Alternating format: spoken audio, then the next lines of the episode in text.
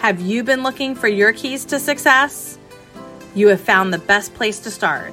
We will hear from professionals on different keys to success in building huge careers in and outside the mortgage industry. These conversations that each person will share their experience will allow you to hear nuggets on finding your keys to success. I'm your host, Sue Meitner, so let's get started and grab your keys. Hi, everybody. Welcome to Grab Your Keys. I am excited about this guest that I feel like I've known forever. You have been in the mortgage industry forever. I think that you're I actually know that you're a 50. I'm going to read from LinkedIn because it's so much. Uh, 50 year industry veteran, influencer, podcaster, executive leadership coach, mentor, communication and marketing consultant and strategist, storyteller, public speaking, passionate about organized health. You pretty much have done everything in the mortgage industry, and you are definitely someone who has a passion for it and a leader in our community. Why don't you tell us a little bit about how how your career brought you to where you are today? Well, it's a great question. It's good to be with you, Sue. I admire you so much. You. I love your energy. I love what you've built. You are just someone who just focuses us on excellence, and it's always a joy to be associated, affiliated, affiliated with someone who is all about excellence because that's what I'm about. So my career about excellence and being positive. The yeah, thing that you positive. radiate, David, is positive energy and I've never seen you not be positive in any market and I feel like I've seen you in all markets. 50 years if eh, 50 years in this industry you see a lot of markets and we're certainly in one of those times which is trying yeah. souls to this particular time as we look at what's going on but no i got started in this right out of college didn't have a clue what i wanted to be so i went with my dad and said dad want to know what I should do. And he says, you know, son, you had a little trouble balancing your checkbook in college. Why don't you go to work for a bank? At least you'll figure out how to do that. And That's so great. if you don't know what you're doing, it's also a good foundation to get experience as in finance. So that's the route I went. Quickly found my way to the mortgage division. Um, a lot of funny stories about what brought me to there, but it was a really pivotal point where I found my future when I found the mortgage division because I'm all about passionate about helping people get into homes. I think it's one of the most transformative things we can do for someone's life, Sue, is to help them get a home. First time homeownership is transformative. And then all the things that home ownership brings uh, is just so wonderful. It is. So that's your passion. What um what do you feel the three keys to su- your success or anyone's success would be? Well, I think first of all, integrity and having a positive attitude is certainly that. Uh, you're never better than your game and your name, and uh, I think so much. A lot of people compromise on those, especially in times like this. And so, I just encourage everyone realize at the end of the day, your name and the integrity by which is affiliated with your name is going to be the most important thing it certainly has been one of my achievements. And, and there's times where we all look at things, go like, ah, I wish I could have done that one better, coulda, coulda, shoulda. We all have those. So it's not, you know, one of the, my heroes is I love Brene Brown. I love staying out of shame and uh, that it's learn from your mistakes and just continue to pursue excellence. The other thing I learned a long time ago, early in my career, is play to your strengths. I am, I enjoy people. I love joy in meeting with people. Uh, the details of the business I did not enjoy. And I oftentimes tell the story about I was a top producer, became a top producer pretty quickly in my career. And uh, my idea of a complete 1003 was a scribbled out last name, some basic information in there, you know, someone who is I was more interested in getting to know them than writing down all the details. Right. So uh, and then I could not. I had also dyslexia, so adding up a column of numbers to get the same answer twice was a challenge because the numbers move around in a dyslexic brain's eyes. And the the three and the four switch columns here. Right. It's difficult to get the answer. So what I found out while I was a top producer, uh, the bank I was working for, the compliance department prevailed on the president of the bank who hired me and said, you know what, he may be a good producer, but he's creating us a lot of liability. His packages are pretty sloppy. We have to work extra hard on them. And then we have to really work on redisclosing because of the issues he has. We need to get rid of him. He's not, he's a risk to the bank. And so anytime you listen to your compliance department, now you need to listen, but when they start running production, that's a problem. Correct. Well, what he did is he made a trip out to fire me and to get rid of me. He knew he was going to make someone's day. I'll never forget this day. I thought he was sending, bringing me out to, I won another award or something. I mean, I was doing well and never envisioned I'd be getting fired. So he was conflicted by that. So he went to a friend of his place. Uh, the guy had a master's degree in business, but he loved working with cars. So he had an auto body car and uh, um, the shop. And so the president of the bank stopped in there and talked to him and said, Hey, I've got to fire this guy. He's the top producer. And he says, You're doing what? You're getting rid of your top producer? That doesn't make any sense. Why is that? He says, Well, we're a bank. He can't add up a column numbers and get the same answer twice. Yeah. I said, Well, how good is he? And then he told me, Hold on, how good. He says, You're crazy. You're making someone's day. Your competition's going to be rejoicing over this. He said, Okay, what would you do? He said, I would buy him a car, get him one or two or three assistants to do all the things he can't do well and go, have him go get more loans. And the guy right. goes, why didn't I think of that? So I, in the course of getting fired, found the importance. So he sat down with me, did come out to my office. They did find a re- recently repossessed car that the bank had. They gave it to me and they said, Dave, you can never touch another paper. Just go out and get more business. We're bringing on two assistants to you right away. We'll get a third one for you as soon as the volume warrants it. And I found something there that was so important. I think you know. number one is play to your strengths. Number two is know your weaknesses. I didn't mm. appreciate my weaknesses and I had to develop skills around there. So the keys to my success, I would say, is first of all, integrity. Second of all, is uh, I've learned to play to my strengths, learn to do what I'm really, really good at, and then surround myself with people that do well where I'm weak. And that's been just a formula that has worked market in and market out. Yeah, I, I totally agree. And I feel um, I understand the dy- dyslexic brain very well. Um, dyslexia runs in my family. My brother has severe dyslexia. I have a little bit of it. And so, even having a little bit of it, it makes you not con, it makes you super conscious of where you could make a mistake because you your mistakes have been pointed out to you so much in the past. Yeah. So uh, I totally I, I, totally understand that if that makes sense what I said. Yeah, yeah. In fact, there's a great book I recommend to anyone I coach, especially if there's any hint that they have dyslexia. It's called The Gift of Dyslexia. Right. Einstein was severely dyslexic. And I think the lie that those of us that have dyslexia buy, where we get sold and we unfortunately buy is that it's be, we're dumb we're not smart people quite to the contrary it's actually how we process information so there's it, it it's ex, how we experience knowledge rather than learning it from a book my wife is very linear thinker she reads well she retains stuff I have to experience it. That's why I like audiobooks so much better. Right. When I hear it, I experience it. So anyone listening to this and you suspect you have it, or you know a family member or a boss that has it, get them the book, The Gift of Dyslexia. It'll I love that. The whole thing around for them.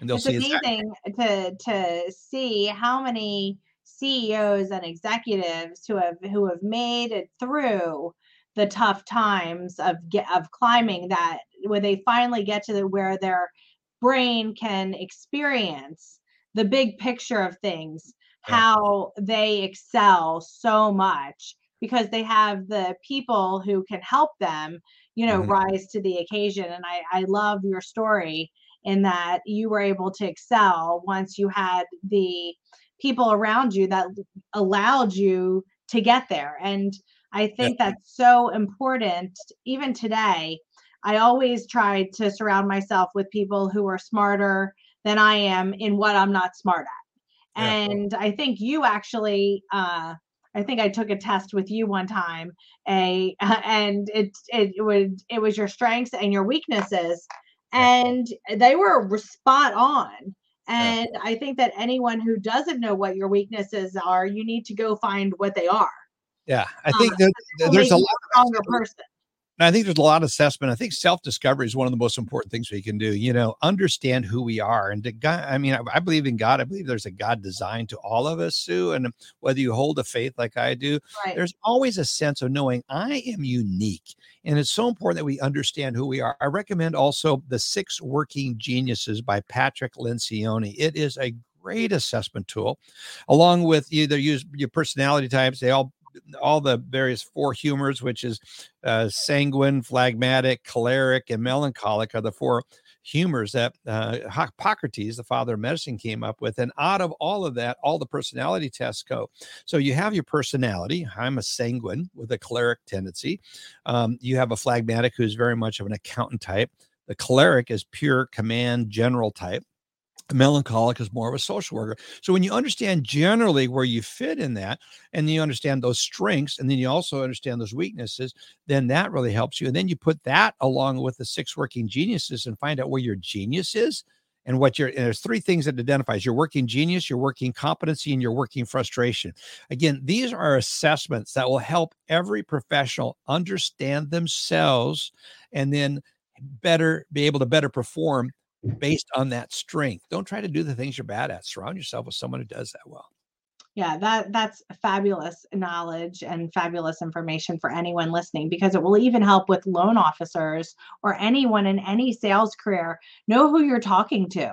And also knowing as a leader in any industry, you have to hone your skills constantly. I was listening to something that Simon Sinek said yesterday. Leaders not only lead, they learn they're yes, constant learners of honing their skills and and knowing that it can be better or they can you know speak to someone differently or or understand someone. So i i love um those two books. I'm going to order them today yeah, those, so, are, I love Simon Sinek. We share a passion for that because, you know, we oftentimes he's one of his famous statements is people don't do business with what you do; they do business with why you do it. And I think that's when you understand yourself, you get more insights into what makes you tick and why you're doing what you're doing. It gives you greater advantages in the marketplace because there's not another Sue out there. There's not another David Lykken out there. Whereas you are so wonderfully designed, Sue, and you're just a delight to be around. You're going to attract a customer base that is just drawn to you that I won't attract. And when we realize that and we get comfortable with that, and salespeople get comfortable with that, you're going to learn as a sales leader to hire to having it as diverse a group as you possibly can, and then teach them who they are so that they play to their strength and know themselves and build an organization with that greatly covers the landscape of all the various types of people out there yeah I, I as i said i love all that. Who do you, i mean i admire you so much for everything that you do everything that you've taught me in the industry because i was an, a young ceo when we first met. Yes. i think that i had only owned centennial lending for one year and um, i had a lot to learn and i was i needed to learn a lot so that i could grow the company to you know where it is today and um, hopefully where it's going in the future. And you've been so kind in that. But how did you know that this was such an important thing for people to understand and learn? How did you come up with that? How did well, you know there was a need? Well, first of all, I mean, again, uh, you talk to people. I think one of the things is your what's your RQ? What's your relational abilities, your relational quotient, and your emotional quotient. I think when we move people to action to do things, when we connect with people through emotions. Now, you got to have logic. You got to have the facts. You got to have all the skills necessary to communicate about our complex industry and sometimes complex loan products. And how do you do that? Are you able to do it in such a way that they understand it log- logically, but you move them emotionally so that they're drawn into the right experience for them for what they're doing? So, those are things that I learned early on. I think it was something I, am a music major, so I understand the music and how that can move your soul. Uh, yeah. So I think that was that was there. It's interesting the number of musicians in the mortgage industry. There's there's a lot of us in it. So but that that's the things that I found to be uh, what what like for example, when I met you, Sue, I've never seen a more hungry CEO. You were new at it. You oh, didn't hide from being new. And you didn't say, well, I'm going to be this. Uh, I mean, you were so honest and transparent. And I would, and anyone who's that, I think transparency is one of the things that so attracts us to people. You were so vulnerably transparent, yet confident. There, I think we hear, I can't be transparent because I can't reveal I'm weak. It's well, your weakness is you're going to be your greatest strength if you surround yourself around all the things we're talking about here. What appealed to me, which drew me to you, Sue, was you knew you were young as a CEO and you were out genuinely asking questions and you listened and you acted on the the severe influence that you put around me around you. And I had the privilege of being one of those individuals at that oh, time. You, you yeah. were you you were I, I, respect you so much, and you were somebody who I always lo- admired and and and still admire. But it's it's knowing who to ask when you don't have the right when you don't have the knowledge to to find those places to be in lenders one and to be in the mortgage collaborative so that you can yeah. ask those questions with those peers who know who know better. So important. And and that's why it's so important for people who have done it to to give and and us to give to the next generation. Who do you admire uh, yeah there's so many people in the yeah. industry that i admire. And uh, you know david stevens is one of those guys because he's such sure. a deep student of this. David kittle's a dear dear friend the founder of the collaborative. But outside of our industry Booker T. Washington's one of my favorite people. His the statement that he made that I locked onto is success is not to be measured so much by the position that one has reached in life, but by the obstacles that they overcame getting there. As someone with dyslexia and uh, growing up in a very small town in Minnesota, I didn't know if I had the skill set so to succeed in this. And so i had to overcome a lot of it was self-imposed a lot of it was lies. I didn't realize i had uh, the the intelligence that I did because of the confusion about dyslexia. I didn't understand it. Didn't even know what it was back then. I'm 73 years old. We didn't understand it back in those days. And so I look at what I've overcome and I look at what so many other people, I look at another Nick Vujicic. I think I, am saying his name wrong, but the guy that has no arms, no legs. Right, He's right, right. little thing he calls a flipper. And you look at what an amazing individual I love people that are overcome obstacles. I've got all my faculties, I've got all my fingers, members, arms, legs, everything else. But oftentimes, the things that are most severe are the things that you don't see missing in someone's life.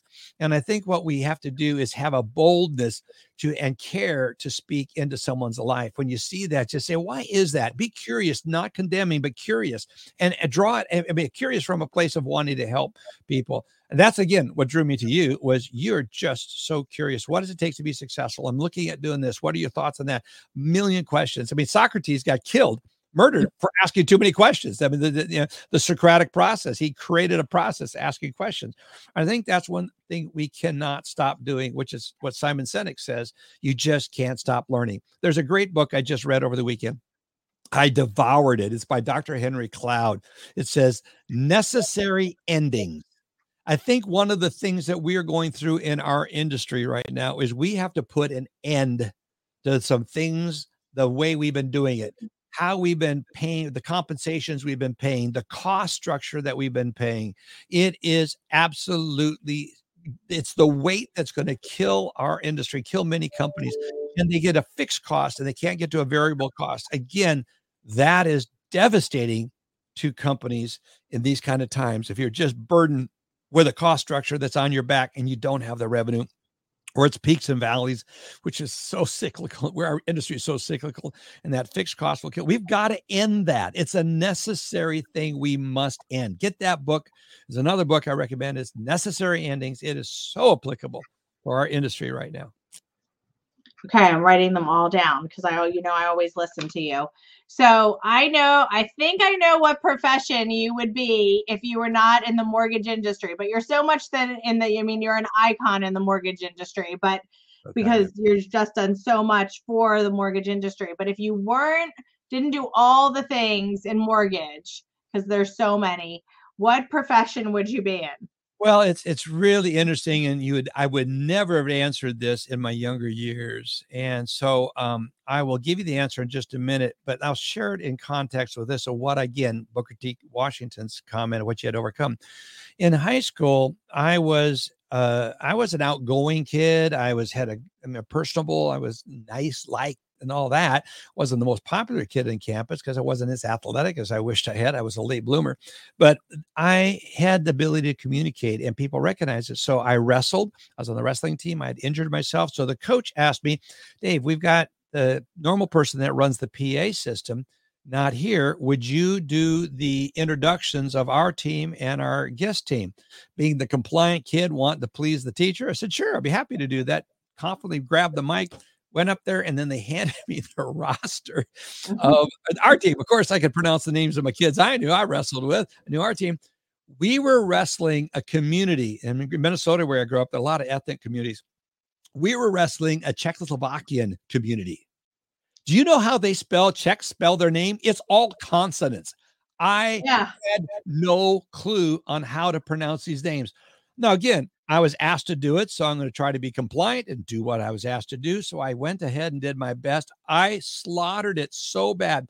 Their team was on the floor laughing their asses off of the way I was pronouncing their names. And it and, and we won, and they accused it because of the how bad I slaughtered the name. They we I weakened them through laughter. But I said I made a vow, not in one other incident. I said, I make a vow, I will never speak in public. I and and I think we make vows to keep us from our destiny. So it was many years later. I got a phone call from Fox Business, and they said, "Dave Lykken, we just saw you quoted. We'd like to have you as a guest on Fox Business." I got the phone call. It was a top producer at, at, Fox, and I didn't know. I thought it was one of my friends playing a joke on me. Yeah. someone like? So I hung up on the producer. Mm-hmm. I said, "I don't know which one of my fans is putting you up to this, but I don't have time for this. I'm a busy guy. Hung up with the guy.